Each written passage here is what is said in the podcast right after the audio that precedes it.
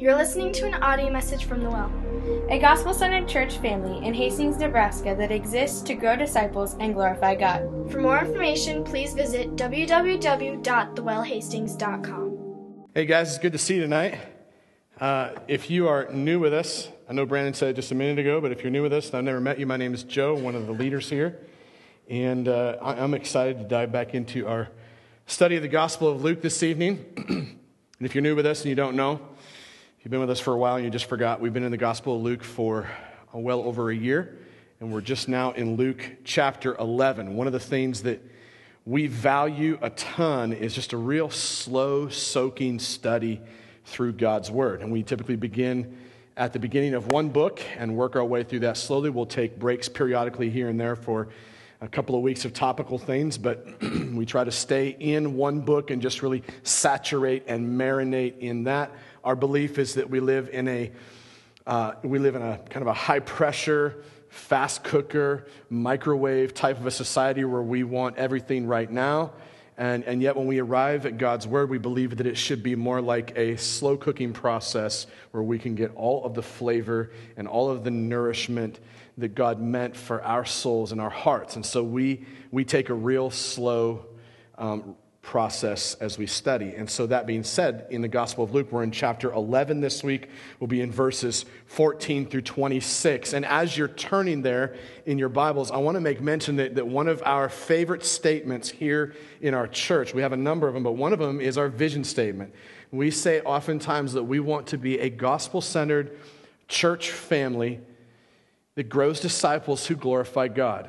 You might be saying, why is this important? This is important because we believe this is what God has called us to become as a group of people. As a church, we are just a little over three years old from the day we began meeting in my living room with six adults there.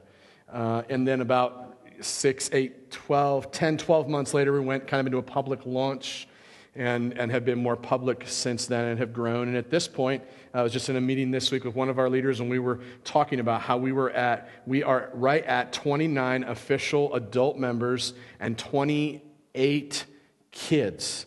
So you would call that adult member, adult members, and then youth members, maybe. So we're just right at that 60 mark. And so God's just been really good in that. And, and one of the things I want to say is that uh, as we seek to be a gospel centered church family that grows disciples who glorify God. One of the primary means, one of the primary ways, one of the most important things that we think we could do as a church family is study God's Word, uh, which includes the preaching of God's Word, and it's something we're really passionate about. And, uh, and so that's what we're going to dive into here in just a minute. And so hopefully you're there in Luke chapter 11. Let's begin in verse 14. Hopefully you can kind of keep up with me. Begin in verse 14. Now he was casting out a demon that was mute. And when the demon had gone out, the mute man spoke, and the people marveled. But some of them said, He casts out demons by Beelzebub, the prince of demons. While others, to test him, keep seeking from him a sign from heaven.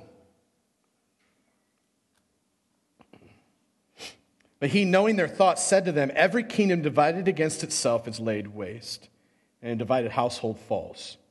And if Satan also is divided against himself, how will his kingdom stand? For you say that I cast out demons by Beelzebul. And if I cast out demons by Beelzebul, by whom do your sons cast them out? Therefore, they will be your judges. But if it is by the finger of God that I cast out demons, then the kingdom of God has come upon you. When a strong man, fully armed, guards his own palace, his goods are safe. But when one stronger than he attacks him and overcomes him, he takes away his armor in which he trusted and divides his spoil. Whoever is not with me is against me. Whoever does not gather with me scatters. And when the unclean spirit has gone out of a person, it passes through waterless places seeking rest. And finding none, it says, I will return to my house from which I came. And when it comes, it finds the house swept and put in order. Then it goes and brings seven other spirits more evil than itself, and they enter and dwell there. And the last state of that person is worse than the first. And let's pray before I begin to preach.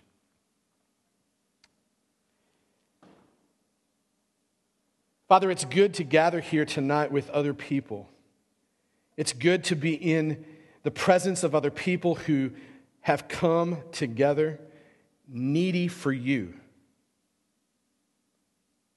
And Lord, I just I have to just admit that even as, as we begin our time in worship tonight, I just admit that my, my heart was distracted and it was unfocused and it was being carried along by the cares of the world and the distractions from this week and just the difficult things running through my mind. And yet, in, in, in the moments of worship, as we saying to you, and as Brandon shared a passage earlier about if we, if we do not praise you, then you would cause the rocks to cry. I was just affected deeply by your presence, speaking through that word, and then just moving through the praises of your people. God, this is so good to be in this room, in this place, in this space, and to be moved into your presence. Lord, I just admit and I know that as I come to the pulpit tonight, I sense a real deep feeling of just complete inadequacy and weakness, just total and absolute helplessness, where, whereby there's even something inside of me that says, What do you have to say as you step on this stage tonight? And I, I believe, Lord, that I'm not the only one that, that comes tonight feeling this way. This sense of, What do I have to offer? What do I have to bring to the table? And the answer is nothing. Deep down inside, Lord, that we know that, that what we bring to the table is really nothing without you. So, Lord, this evening, as we open your word and as we dive into your word, we just, we, Lord, we beg you and we ask you and we invite you to be present among us and that your spirit would just be moving, God, that you would move in a very bold and powerful way, God, that you would uh, bind up the hearts of the brokenhearted, that you would give strength to those who feel weak, that you would, that you would crush those of us that walk in here with pride. Lord, help us to, to catch a vision and a glimpse and a picture of you in all of your strength and all of your majesty and all of your power and all of your glory. Lord, I pray that you would just set us aside. I pray, God, that you would open our minds and our hearts to be affected deeply by your spirit and that, and that you would just do radical work deep inside of us lord that you would like do surgery deep inside of our hearts lord. I know that there are places deep within each and every one of us that, that is fortified like a, like a fortified city uh, places inside of us that, that have deep wounds and deep hearts and deep sin roots. And lord we we need you because we cannot change that about us so we need you, Lord Jesus, to be present among us and to, and to speak powerfully to us through this word. Lord, we pray that you would be present and that this would be you speaking and that you would just remove me. I pray, God, that you would take the meditations of my heart and the words of my mouth and that you would use them to bring you great honor and do great work in our midst. In Jesus' name. And everybody said, Amen. So I have a little bit of a confession to make as we dive into this text. I take you back a ways. One of the things I used to love a ton when I was younger was professional wrestling. I was talking to my friend Tyler about this this week. It's the reason for all of our joking around in the midst of Brandon doing the announcements. Tyler loves wrestling too, because what I'm not talking about is like good wrestling, okay? Uh, wrestling like you would go see in high school. I'm talking about professional wrestling, WWE kind of wrestling. In fact, there's a picture in the next slide that they might pop up for you that'll help to give you a little bit of a better picture to wrap your mind around what I'm talking about. I'm talking about the, the WWE style of wrestling. I was totally hooked on this when I was younger. And to be honest with you, like in some of my weak moments, like when nobody else is around, I'll still flip back to those channels and watch some of that just to get a kick out of what I used to be. I mean, we used to spend hundreds of dollars a year probably just ordering the stupid pay per views for these WrestleMania things and so on and so forth. And, and I don't know how many of you uh, watch wrestling or get off on that, but if you would just track with me for a minute, even if you're like totally, completely detested by uh, wrestling, if you would just hang with me for a minute, I think that you'll find that the illustration will do us justice as we continue our study here in a minute. Uh, one of the things that I really loved as I uh, watched wrestling when I was younger was kind of this, this storyline. We all know it's fake, right? Okay, we just all get it off our chest, it's fake. I mean, you got real uh, athletes that are diving around the ring and trying to hurt each other, but the rest of it, there's a storyline. They got hundreds of writers that are writing these storylines. And in the storyline, what would inevitably happen as you watch wrestling is there would, there would typically be some poor soul in the middle of the ring who was getting the snot kicked out of him by a couple of big bad dudes. And you're sitting on the edge of your seat if you're really into it because you're rooting for the, the underdog, right? You're rooting for the little guy. That's one of the great thematic stories that floats its way through the wrestling genre is that you would see these little guys getting the snot kicked out of them and you're, you're just sitting there waiting for that moment when like this big massive superheroes music would like crash into everything and like my guy was stone cold steve austin Okay, that was my guy. My guy was stone cold. And, and so you, what I was always waiting for was for the shattering glass, if you've ever seen Stone Cold. It was always shattering glass, and he'd come stomping down the middle of the ring, throwing beer cans and middle fingers and ripping his vest off, and he'd jump up in. I mean, he always comes sliding right underneath the under the bottom rope, you know. And he'd come up, and there'd be like six guys in there, and he'd just be like, bam, bam. He'd just be like knocking them out. And then, then what you'd be waiting for is like the Stone Cold Steve Austin stunner grabs him around the back of the head, drops him, and then, I mean, if it wasn't him, maybe it was the Rock has the people's elbow and the people's eyebrow getting up, and or maybe it was uh, maybe it was the Undertaker with his whole tombstone move or whatever it was. The bottom line is this: the thing that drew me to wrestling is the same thing that draws all of us to a storyline like this, and it's this: that Jesus is stronger. There's always got to be somebody that is stronger, and as we're watching a show like that, what gets at us deep inside is that sense in which I can identify with the little guy in the ring getting the crap kicked out of him. I mean, can I get an amen or a hand raise from anybody? Isn't that kind of what life feels like sometimes? That, that I got nothing to bring to the table, um, getting the snot kicked out of me by everyday life. This just kind of flat out sucks, and I need somebody bigger than me to come in and say, Today I need a hero, right? I need a hero. Reading my Porter Brooks studies this week, Eric and I were having this conversation late in the garage the other night that one of the things that our culture lacks today is actual heroes whose character have been shaped and molded by the gospel message and by Jesus himself. Our, our culture lacks heroes, and what we have is a bunch of people who think it's okay to just self express all over the place. Well, well, let's not discipline him, honey, he's just expressing himself. It's okay. What that has led to is a bunch of rock stars who are not accountable for anything in the face of a lack of real people, real men, real heroes who will step inside the ring and say no to evil.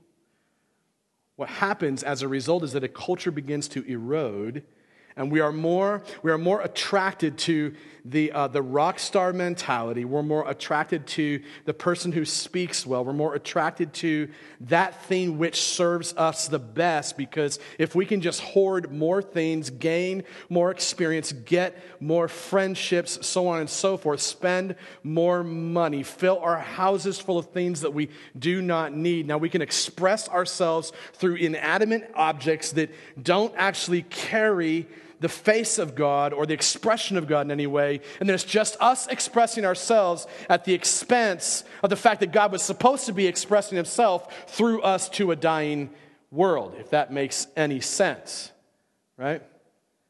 So, what happens is we've got a whole world full of people just wanting to express themselves about everything because we have not submitted and surrendered to, to He who is stronger than anything. And so, and so, so, what I'm saying is, I think that as a church and as a people, we need to get a picture for God being bigger than anything else. But, but oftentimes, what we do is we have a tendency to elevate us above God. We, we have a tendency to recreate God in our own image rather than us being created in His image and then expressing who He is to the world. We're attempting just to express ourselves, our hurt, our pain, our anger, our happiness, our joy. It's all about me and I and the self fulfillment that I get out of everything, which basically elevates me and self to the level of God and it tries to push God off the throne. But the reality is, is that you can't actually push God on the throne. But the question is this is, is God really on the throne in your life? There are many in, in America today who would claim to be Christian. Many.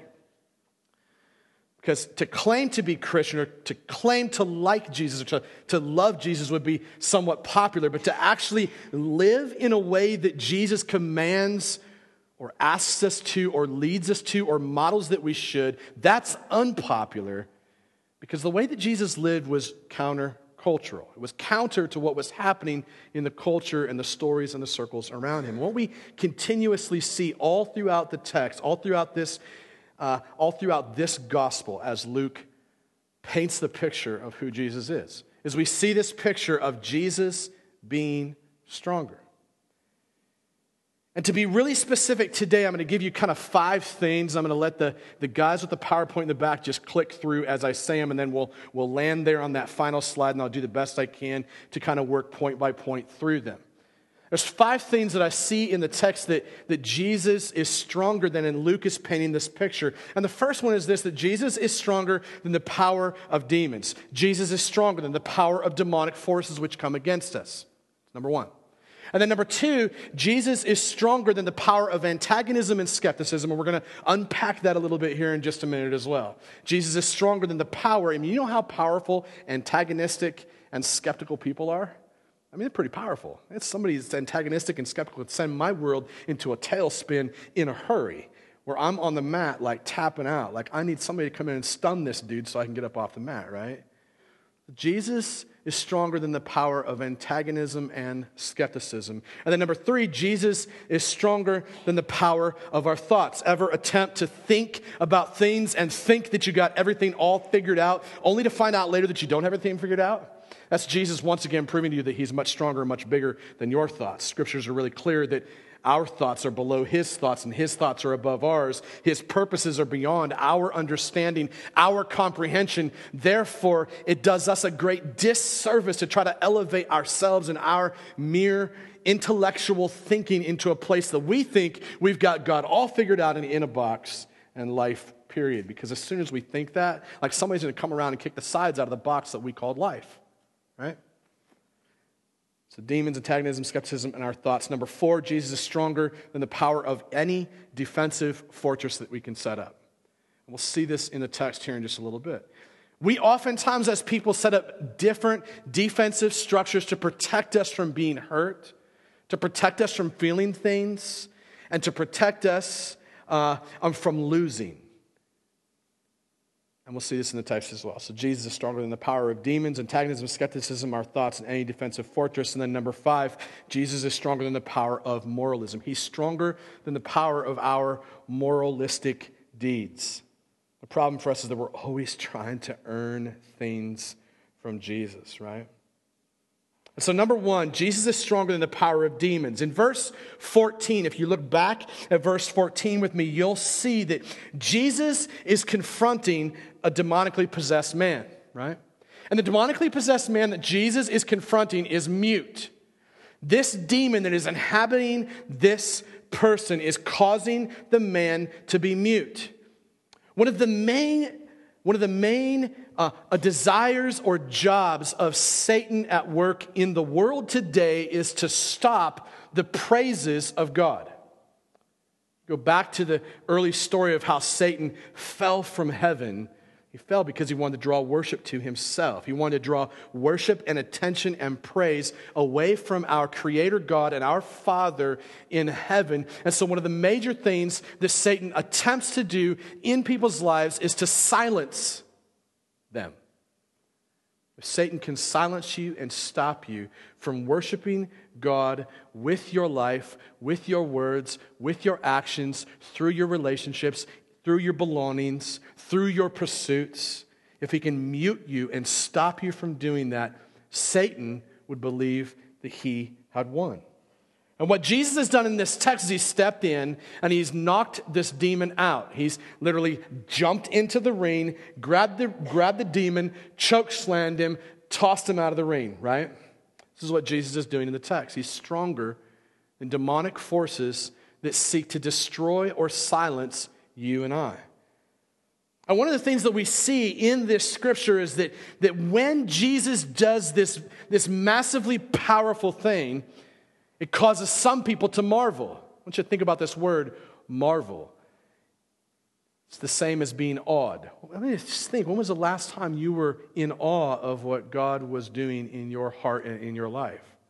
When was the last time that you were, you were in awe of the way that Jesus was speaking to you through uh, his word and through the community of, of uh, Christ followers around you?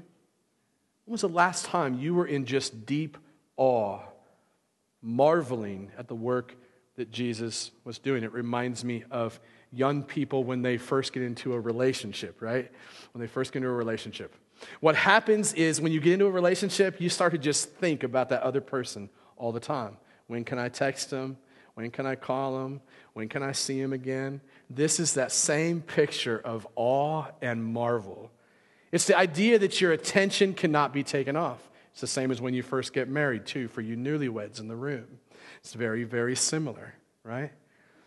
But what happens in this relation, don't be looking at me that way, right? What happens in this relationship with Jesus is that over time, sometimes the newness wears off, and we begin to lose that sense of awe. We begin to lose that sense of marvel over who Jesus is and what he has done. And what Jesus is doing in this text is so powerful and it's so strong that it causes people to be in awe and marvel at him.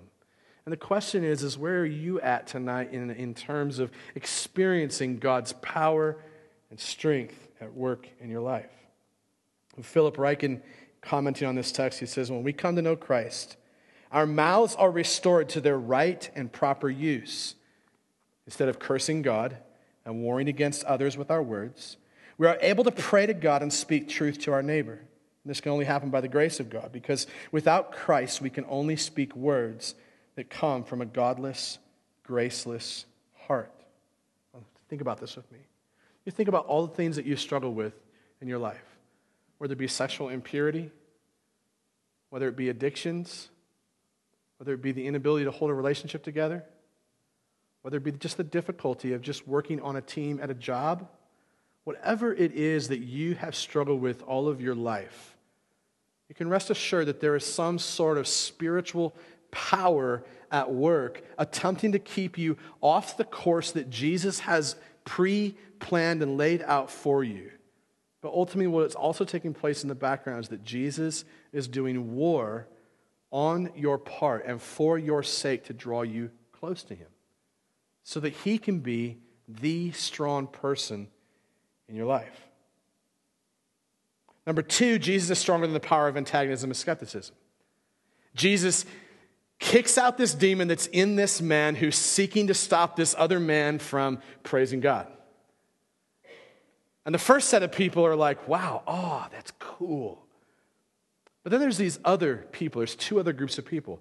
The first group are kind of your antagonists. This is what you saw me doing earlier with Brandon on the stage, antagonizing talking back to him while he's trying to talk, right? Living example for you. How many of you ever experienced that? Some of you have kids and you understand what it, what it means to have a kid antagonize the heck out of you all night long. Like, why, why, why, why, why, why, why?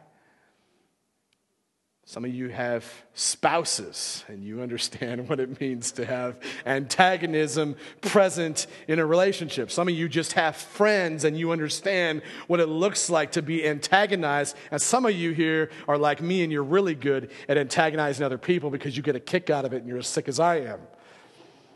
Okay? Right? This is a picture of antagonism. It's kind of that picture of kind of the schoolyard bully who's always out there trying to jab you in the side, always uh, twist your arm up behind you, always getting on your case. I'm going to see you after school, right?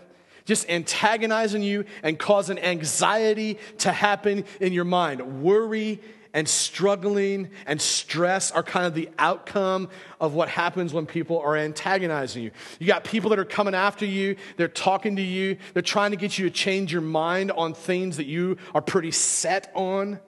Maybe for you, it's, it's that you are following Jesus, and in your family, you've got some who don't follow him, and they can't figure out why you're following him the way that you are, and they continue to antagonize you. I had a man years ago who would antagonize me all the time and come after me and be like, Why are you following Jesus? Don't you know he's just a crutch? Like, why do you need a crutch like religion? And this guy would just antagonize me all the time. And then you got skeptics. You got skeptics in the crowd as well. And I would imagine we've got some skeptics in the room too. I can be kind of a skeptical kind of a person as well. Skeptics are kind of the people that are always standing back, kind of like, show me more. Like, I haven't seen enough yet. Like, when I walk outside and I see the sky and all that's there, and the cosmos and the, the blood moons, that's not enough for me. I need to see more. Jesus, you need to show me a much more powerful display of your strength. That's kind of where a skeptic would land. You believe what it must have been like to be Jesus? Right? To be Jesus and to actually be doing God's work. To be Jesus and to be doing God's work, to be helping a person in a community, and to have the people that are standing around antagonize you and ask for bigger signs. It's kind of like, oh, you kicked out a demon. Yeah, that's nice. He couldn't talk a little bit ago. Now he can talk just fine. I'm sure that wasn't by God's power. That had to have been by Satan's power for sure. Like you're doing Satan's work, you're not even doing God's work. You're just doing Satan's work. I mean, put yourself in Jesus' place for a moment, remembering that Jesus has experienced everything that you and I will ever experience and then some. Like if you've ever been in a relationship where someone has antagonized you to the point to where you are gritting your teeth and can't stop thinking about punching them in the nose, or, flip side, where someone has antagonized you to the point to where when you go to bed at night, your stomach is in knots and you can't think straight and you can't sleep because of the things that they're saying about you. They're trying to silence you, trying to get you to shut up. This is what's happening in this text. Jesus is doing God's work and they're antagonizing him. Dude, that's not God's work. Are you kidding? God doesn't do that. That must be Satan's work kicking out demons. Yeah, that makes a whole lot of lick of sense. And I'm like, what were these guys smoking? You think about that, right? And that's the problem in the text, and that's what Jesus keys in on really quick. He's like, hey, let me just stop there and talk about you as antagonists. Let me just take what you're saying and flip it over on its head and show you how stupid you are. Jesus does this really well. I love the fact that Jesus does that. I love the fact that he's not afraid to go there. Philip Ryken says this. He says, Many people slander Jesus the same way today, rather than acknowledge that his church is God's agent for doing good in the world. People think or say that what the church does is evil. And when the church is saying it for what is righteous, defending the unborn, for example, or proclaiming that Jesus is the only way to God, or promoting biblical standards for sexual purity, it is a wicked lie. It's a wicked lie to say that the church is unloving or ungodly. When such opposition comes, as it often does in a post Christian society, it is an attack on Christ himself. And like as I read that, as I as I was studying through this passage this week and wrestling with the implications of what was here and what Luke was saying, and as I read that one phrase, I began to remember you know, Paul said something similar to this. Our fight is not against flesh and blood, right? It's actually against the spiritual powers and dark forces of the evil one all around us. And yet, and yet what is one of Satan's primary ways of dividing the church and turning people's attention away from the strong presence of our Savior and King Jesus? If he can turn our attention away from Jesus, he would do it by turning people against each other people who've been created in each other's image. Not each other's, but in creating God's image. I could see the look. One of you caught that. Been created in God's image, and yet we attack each other, right? And what Satan would do is try to turn us against each other. How do you think how do you think marriages fall apart today? As People turn against each other rather than looking to Jesus to be that strong presence in their life to overcome those things which are holding them back from worshiping the Lord and glorifying Him and praising Him and all that they think, say, and do. And then you got skeptics. The antagonists, I feel, are kind of worse. So I, throw myself in the antagonist camp. I'm more antagonistic than I am skeptic. I can be skeptical, don't get me wrong.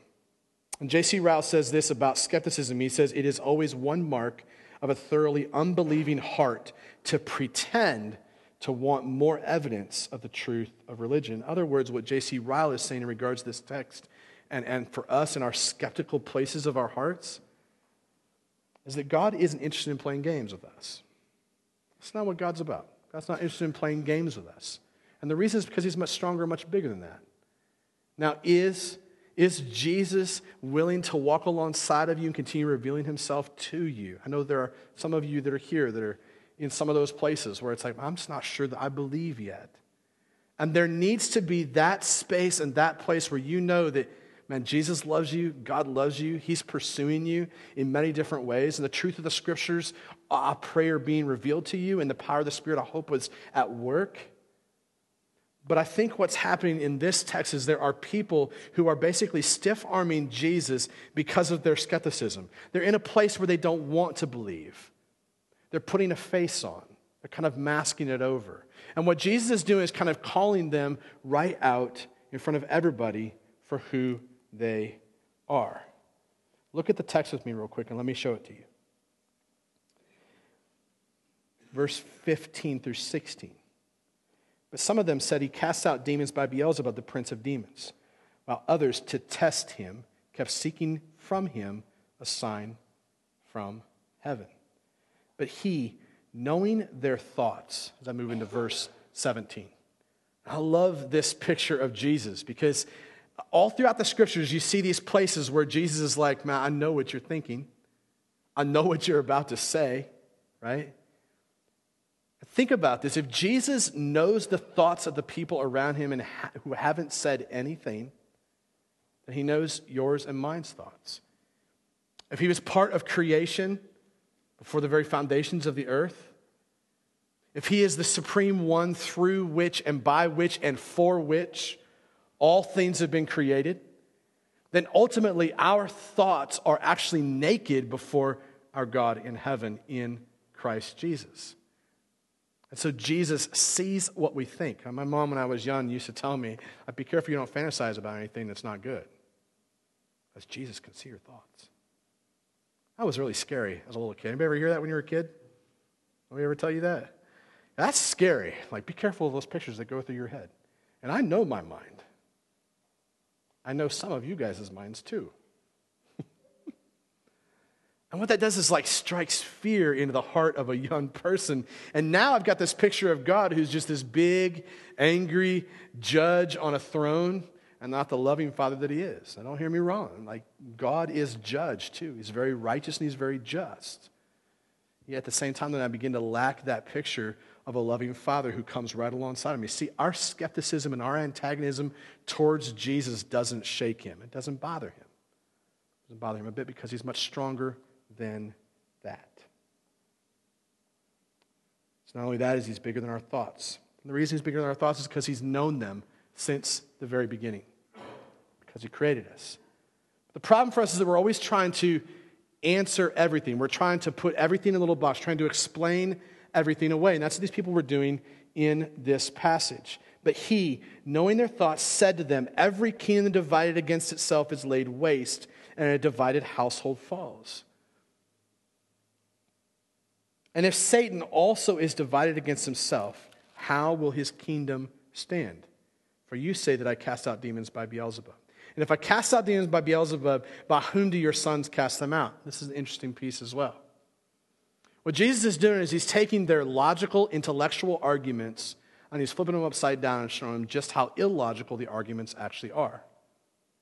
And he's saying, hey, I'm a bit stronger than your thoughts, I'm much higher I'm above your thoughts. Why is he doing this in this text? What is Jesus wanting to reveal to each of us? As Luke puts this together, what is it that he wants us to know about Jesus? He wants us to know that there is nothing that is bigger, nothing that is stronger, nothing that is greater, nothing that is more supreme, nothing that is more grand, nothing that is more glorious than Jesus himself. Demonic powers don't stand up to him. Power of our thoughts don't stand up to him. The power of antagonists and skeptics don't stand up to him. Jesus is stronger than anything. In verse 19, he moves on and he makes this kind of final argument in this portion. He says, Hey, if I'm, if I'm casting out demons by the power of Satan, which doesn't make any sense anyway, since Satan wants to shut people up and stop them from worshiping God, and since I've enabled this man to worship God again, it wouldn't make sense that I was doing this by Satan's power. So you just go ahead and talk all the trash you want to.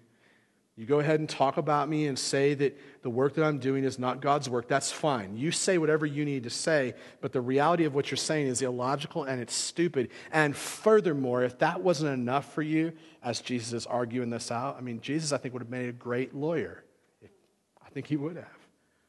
And so, furthermore, if that's not enough for you, Jesus says, Let's just talk about your sons. Now, I don't know what the issue was in this certain area, if it was like other areas that Jesus would go into, where they were like, that dude's from Nazareth. Like, did anything good come out of Nazareth? I don't know if that's the issue at hand, or if it's just because the people, the other people in that region that are casting out demons are the sons of those people in that region. And maybe there's some pride that's going on because, because when Jesus comes in and does this massive work, my guess is what Jesus did in casting this demon out had already been tried by many other people there and they couldn't do it.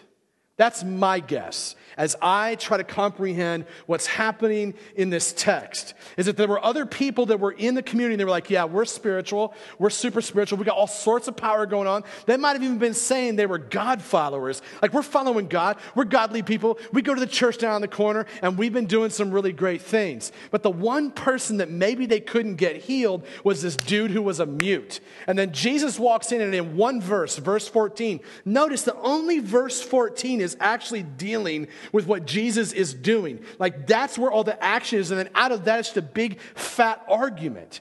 Like the, the main focus of this text is actually the argument between Jesus and the people that are standing there. It's him going to war in the way that he does, proving that he is stronger than anything, including the hyped up spiritual fanatics that are in the community claiming to be something when they're really not. And the people that are there are like, well, our sons, they're kind of good people, but you, like, you're doing the work of Satan.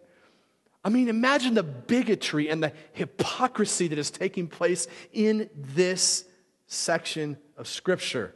You tracking with me? Am I the only one that sees this? You try, you tracking with me, right? So Jesus is like, hey, you think I'm doing the work of Satan? You don't, you don't think that the work that I'm doing here is from God Himself. You don't think that God is manifesting Himself in front of you. You're so skeptical and so antagonistic about my work in your midst, but you have actually said that your sons are godly people. Let me get this straight.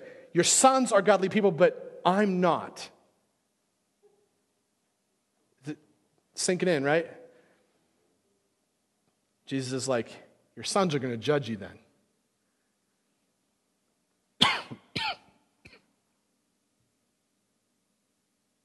Therefore, they will be your judges.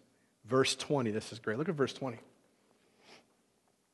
Verse 20, but if it is by the finger of God that, that I cast out demons, then, then the kingdom of God has come upon you. Right? If it is by the finger of God, everybody hold up your pinky finger real fast, tiny little finger right? If it is by the finger of God that I cast out demons, then the kingdom of God has come upon you. He's referencing the power of the move of God's kingdom when it gets established in our midst, which points to Jesus. When Jesus uh, becomes famous in, in the midst of a group of people, then, then you can rest assured that the kingdom of God is being established in a place at a certain time through a certain group of people. And this has to happen powerfully to make Jesus famous. So he says, All right, so, so either A, I did do all this work by the work and the power of Satan, which makes no philosophical or, or uh, logical sense whatsoever. Um, so it's either that or, or I actually did it by, by the work of Jesus, e- either or God. So either A, Satan's working in me, or God the Father is at work in me. Like you're going to have to figure that out. Like if you're going to continue to take this other path that says that Satan is actually doing this work and it's actually evil to do good, then what's happening is we begin to identify that we're living in those times when good is called evil and evil is called good. Make sense? Like we, we live in that time just as much now as, as they ever did then.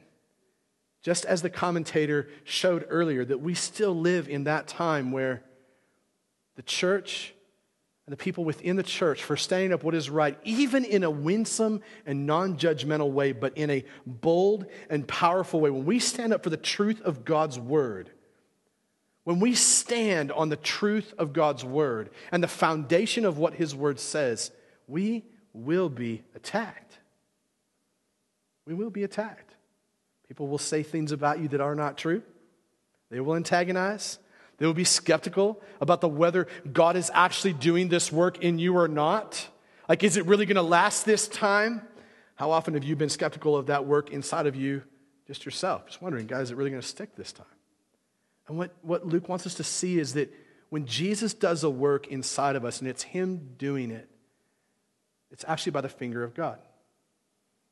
There is actually a quote by um, another commentator, like in the third century in regards to this statement. When Jesus is talking about the finger of God, what he's referring to is the work of the Spirit. This commentator basically said that if God the Father preordained or predestined or pre planned before the foundations of the world a plan of which the way the world would happen in your life and my life, and He knows the numbers of the hairs in our heads, and He knows the things we will face. If He really is sovereign and knows all those things and has put these things together, then when Jesus comes from heaven to earth as was planned, then Jesus is like the hand or the extension of God the Father here on earth, moving and doing things, right? And then, and then the Spirit is the extension of the hand, it's the finger. and so you think of God the Father back early in the book of Genesis, right? Created the world by speaking a word, created all things just by speaking a word. And his spirit was the one that then went out and created and did that work, correct? As he's doing that, it's as though the finger of God is doing that work. When Jesus says this, he's saying, and it's by the Spirit of God that I do this work. And if that's true, then the kingdom is here, visible among you, and it's come upon you. Moves on and he says this. He says, When a strong man fully armed, verse 21, when a strong man fully armed guards his own palace, his goods are safe. Right? So you get this picture of this guy inside of a palace loaded up, lock, stock, and barrel, AKs, ARs, 9 mils, swords, nunchucks, throwing stars, WWE action figures. when a strong man, fully armed, guards his own palace, his goods are safe. Right? So somebody fully armed, like if I'm going to sit in my house and protect my home and my family, if somebody's coming against me, you better bet like everything's coming out. Ain't nobody coming through my door without getting it full blast in the face. Jesus painting this picture of what this looks like. He says his goods are safe. My family would be safe. He moves on, he says, But when one stronger than he attacks him and overtakes him, he takes away his armor in which he trusted and divides his spoil.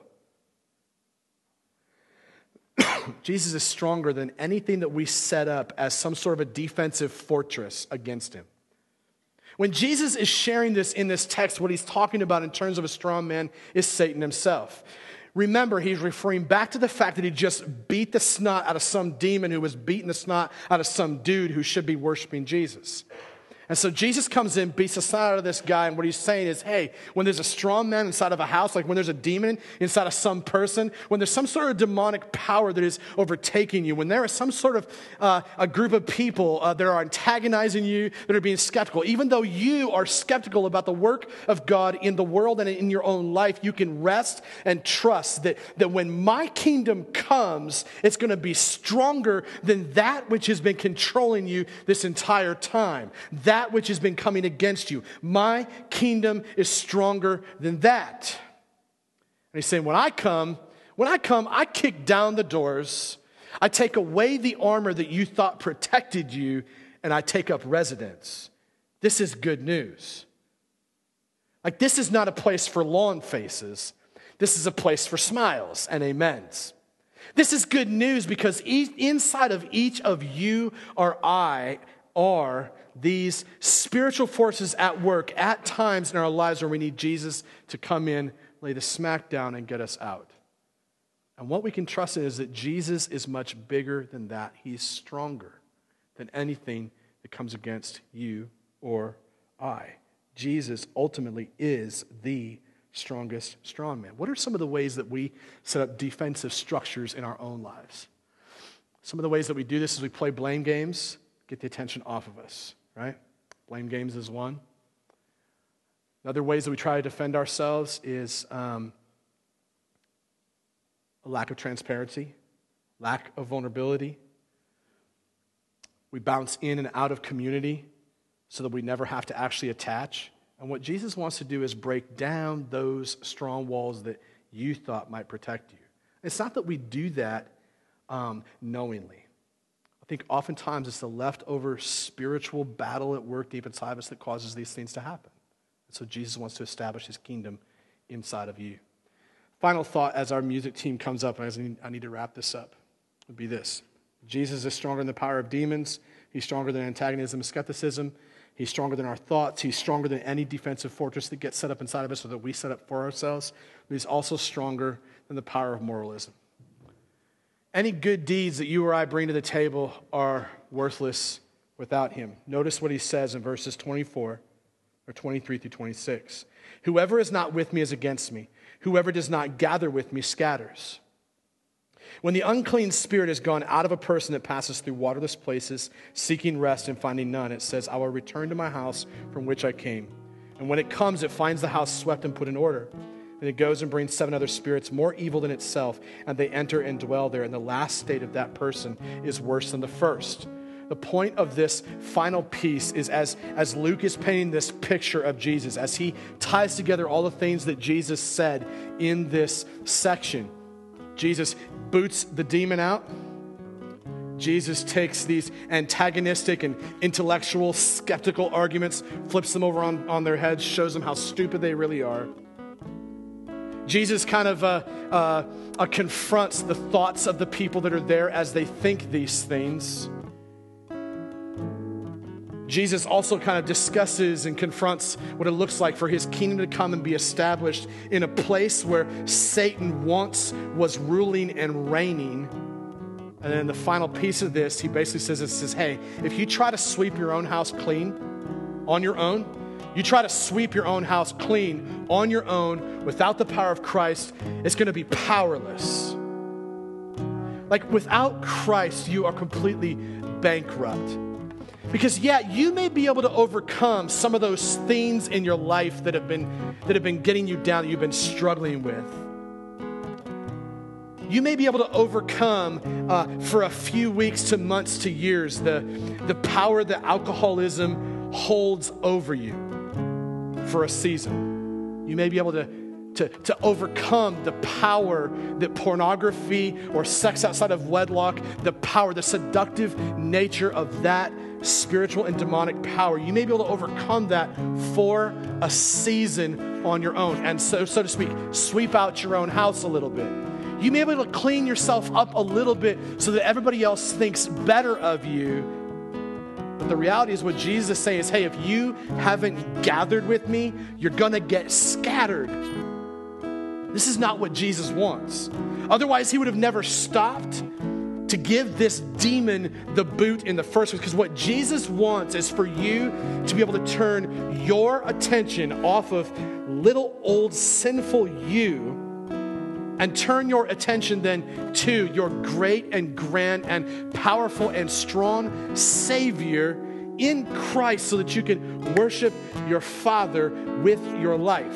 What, what Jesus really wants in our lives is radical change and transformation. He wants us to go from being mute people who cannot worship Jesus with our lives to being people who are completely sold out radically for Him. Listen, what Jesus is not looking for is a bunch of namby-pamby Christian dudes who run around sleeping with chicks and then and then giving you the finger when you call them out for it. That's not what Jesus is trying to do. That's not the work of God in someone's life. But today in America, we have more of those people running around than we do actual Christians who have said, you know what, Jesus, because you laid down your life for me, I now want to be empowered by you. Deny myself by your strength. See, in our weakness, He is made strong. And that's what this message is really about, is the fact that Jesus is stronger than anything in as many circles as I tried to run in like this whole message, if you left with anything, is that Jesus is stronger than anything.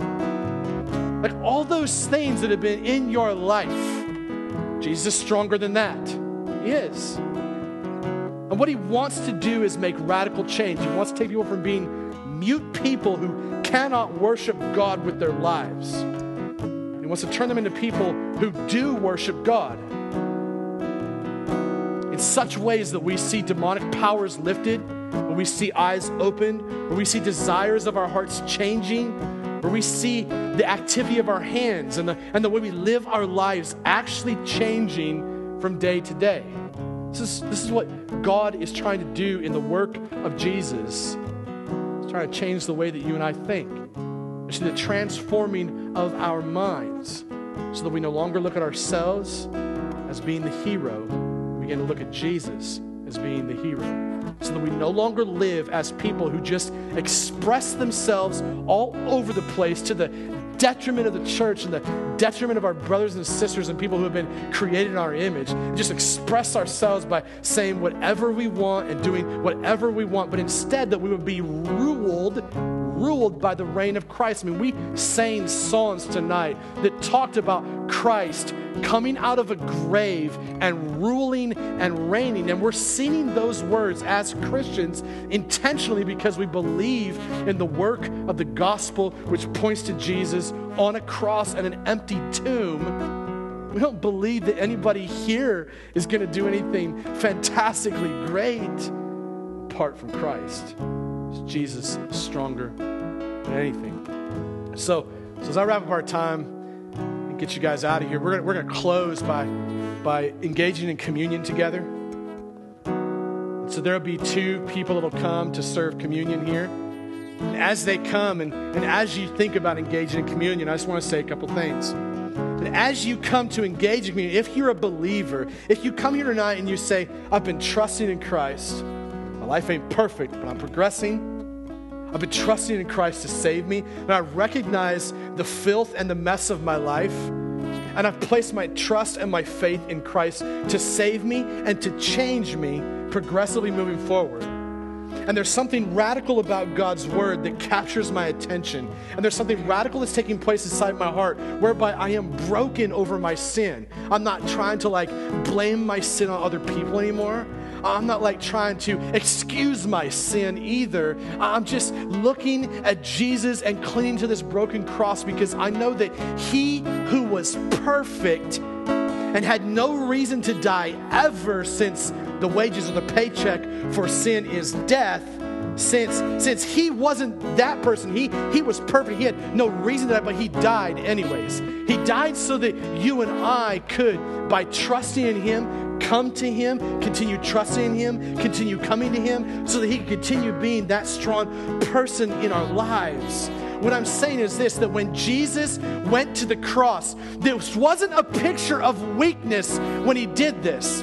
This is a picture of strength. This is a picture of a man who laid down his life in his own strength so that you and I, who were his enemies long before he did it, could mess up like we have. That's strength. That's strength for a person to say, I know that you're going to make a wreck of your life. I know that you're going to be, uh, you're going to talk trash about me. I know that you're going to live your life in such a way that you are totally going to try to dethrone me. And yet, even though you're going to do that, I'm still coming to die to pay a penalty so that you can then uh, trust in me and have faith in me as my Father gives that to you. That's the picture of the cross. A strong man on a cross saying, Father, forgive them, for they know not what they do. Though Jesus did argue at times in scriptures, there were times for silence. And Jesus was silent as a sheep before a shearer. That was immense strength. Man, when I go popping off of the mouth because I've had a long day and I think I got a right to say something, that's weakness. Jesus was silent, knowing what he was about to do. And so, as you and I come to engage in, in communion, I want you to be reflecting and thinking about the strength that it took to give himself completely for yours and mine's sake. What it was like for him to be brutalized, uh, murdered, to become bloody and have his flesh and his body ripped. So that you and I could come and remember that picture of strength. That's the picture of Jesus for us tonight. Did you come in here feeling weak? I did. Did you come in here feeling like I got nothing to bring to the table? It's the way I felt. Trust in this that though you and I have nothing to bring to the table, so to speak, and Jesus is sitting at the table and he's inviting us to come there to feast on him who gives us our value, who gives us our worth, who gives us our being, who gives us our identity. It's all about Jesus. And in Him, we find the strength to move forward. It's the power of His Spirit that we continue to come back to this table and remember His shed blood and His broken body. Now, there's some of you that are here, you may not believe in Christ. You're here, somebody drug you here, or maybe some quiet voice said, Go ahead and come here but you've never made that commitment to Jesus. You never said, Jesus, I trust in you. Jesus, I'm placing my faith in you. And if that's you and you're here and that's where you're at, what I want to say is don't take this meal. I'm, I'm, not, I'm not telling you that because I don't like you. Trust me. I'm telling you that because I want to love you really well. The scriptures are really clear that if we attempt to take this meal, and if our hearts are not in a place where we are actively pursuing Jesus, then that is actually not an act of worship. It's actually an act of condemnation upon ourselves because we're putting a false face on and we're pretending to be somebody or something that we're not. And so we don't want that pressure to be here. Trust me, like like, if there's two or three of you that are just still sitting there when the rest of us are taking communion, we are okay with that. We actually rejoice in that because we want this to be a safe place for those who are checking out who Jesus is and still trying to flesh it out and figure it out. And so just know that there's no pressure for you to engage in something that is, is not really you. But this could be that moment. And if it is, great. That moment where you say, man, I just, I, I'm a, I'm, I believe. I believe Jesus changed me. Then you come. You come and you engage in this meal with us. There'll be servers here, and uh, we'd love to serve you. Jesus is stronger than anything. Thank you for letting me preach tonight. I love you guys. Let me pray. Father, thank you. As people come to engage in communion, as we engage in worship, I pray, God, that your, your presence will be strong, thick, and powerful in our midst. In Jesus' name. Everybody said, Amen. You're listening to an audio message from The Well, a gospel centered church family in Hastings, Nebraska that exists to grow disciples and glorify God. For more information, please visit www.thewellhastings.com.